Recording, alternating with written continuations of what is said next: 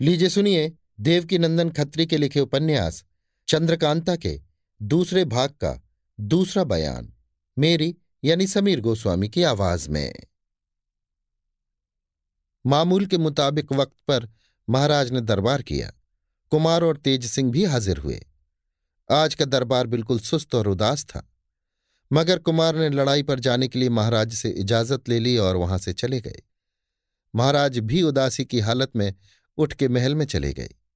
ये तो निश्चय हो गया कि चंद्रकांता और चपला जीती हैं, मगर कहाँ हैं, किस हालत में हैं, सुखी हैं या दुखी? इन सब बातों का ख्याल करके महल में महारानी से लेकर लौंडी तक सब उदास थी। सभी की आँखों से आँसू जारी थे। खाने पीने की किसी को भी फ़िक्र न थी। एक चंद्रकांता का ध्यान ही सभी का काम था। महाराज जब महल में गए, महारानी ने पूछा, चंद्रकांता का पता लगाने की कुछ फ़िक्र की गई?